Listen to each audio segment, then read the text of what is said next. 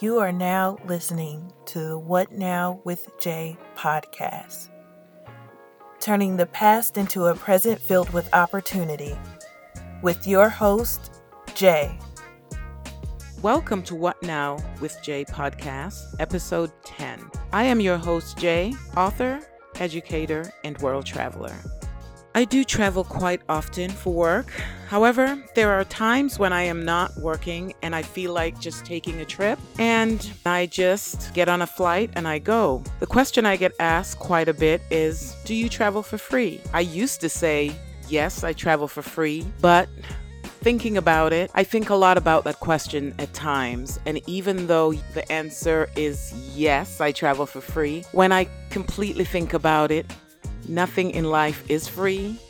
So, with that being said, it prompted me to talk a little bit more about non rev travel, and that is non rev revenue travel, which means that we simply do not pay for our flights. So, let's talk some more about that. I will start off by saying that I do not look at any of my travel on my off days as quote unquote being able to travel for free. I know that's how we all look at it, you know, uh, we're able to just get on a flight and go somewhere, but it is all a matter of perspective, right? Because when I think of free, I think that someone just happened to give you something. You did not earn it, right? The way I see it, when I put in my time at work, I'm actually working for those benefits that I get. In my case, the benefits are traveling for free. But, you know, when we get those incentives from our job, whether it's bonuses, are they just completely free? Again, that is a matter of perspectives, how we look at them. So I typically look at my flight benefits like I work hard for those. I do enjoy them, but hearing someone saying, "Oh, you just you get to fly for free," you know, it's often like, "Oh, you didn't work for that. You didn't earn it." And that's definitely not the case. I do enjoy my job a lot. There are days like with any other job. It is hard work, a lot of hard work, and it can be stressful it can be extremely lonely. It is tiresome.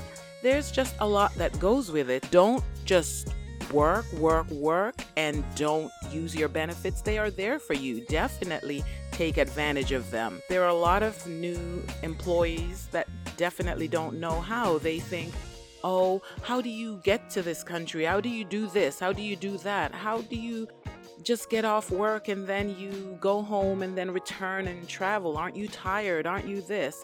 But you have to make that time for self. And I guess this can all go back to past topics, I should say, of, you know, self care. You have to be able to fit it in when you can. So for me, I typically when I bid for my trips, and that's something else we will talk about on another episode. We'll talk about the bidding system and how we get our trips and our locations of where we want to go. But we typically bid for our trips. So when I bid for my trips, I bid for maybe no more than four trips per month, which would probably be maybe four, four four day trips. That's basically 16 days out of the month and the other the rest of the month I'm off. So they're not back to back like oh 16 days in a row. It's like 4 days here, maybe 4 days off or 5 days off, another 4 days here and then I'm off in between and so on and so forth. So therefore, I split up my time where I can use off days to explore and go places that I've never been before. There are cases where there are people in concerts and you want to just get out and go somewhere else other than your city to go see a certain group or whatever the case may be, and you look at those flights and you say, okay, I see that there's space available. It doesn't mean, it doesn't always mean that you will get on those flights because there are pros and cons to that. It is not as easy as it may sound you may want to go and you may book your flights, it does not mean that I will get one of those seats. It all comes down to seniority, there may be workers or other employees that's been there way before I started. And in order to get on those flights, I could list and say, Yes, I'm going, but you have to watch those names while you're sitting there at the gate. And it's basically a standby. So when we list, we're not, it's not a sure footing that, oh, Jae is going to get on that flight.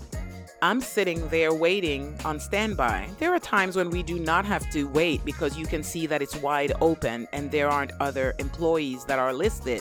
But the majority of the time, you do get on.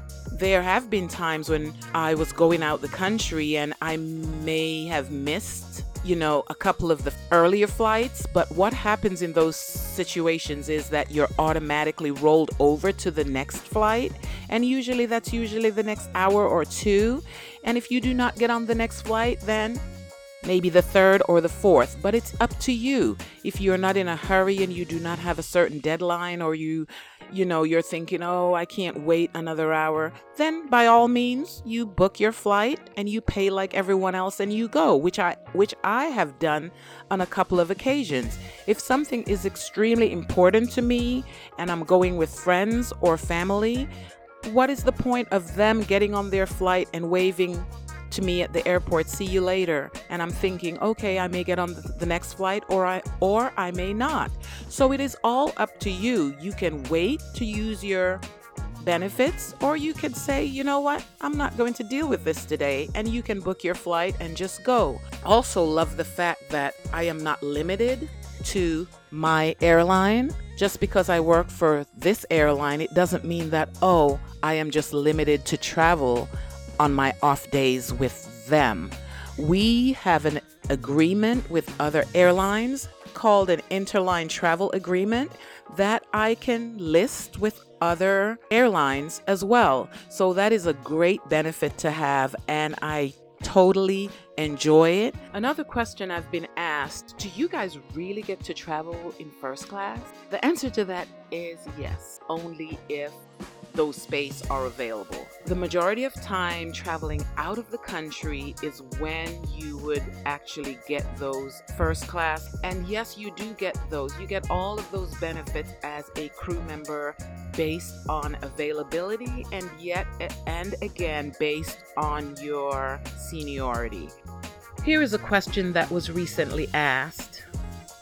How easy is it for you to leave work at work? My answer to that is it is extremely easy. My job as a flight attendant ends as soon as we land in base. Once I am off the aircraft, I don't have to worry about work or think about anything to do with work until I return. It is the first job that I've had that's like that. Previously, as a teacher, that wasn't the case. As you know, as a teacher, you're bringing work home, you're bringing the stresses home. It is a complete opposite of my previous job. I get off work, I leave work at work, I get home, and it's just about what am I going to do once I'm home for those few days off. This is the part of the episode where I leave you with a quote. Persistence and determination are always rewarded. Christine Rice. Remember to leave your questions regarding travel, self care, my book, Cruel Intentions How to Recognize the Signs and Patterns of Narcissistic Abuse, or just anything you would like for me to answer at Montego underscore JAE.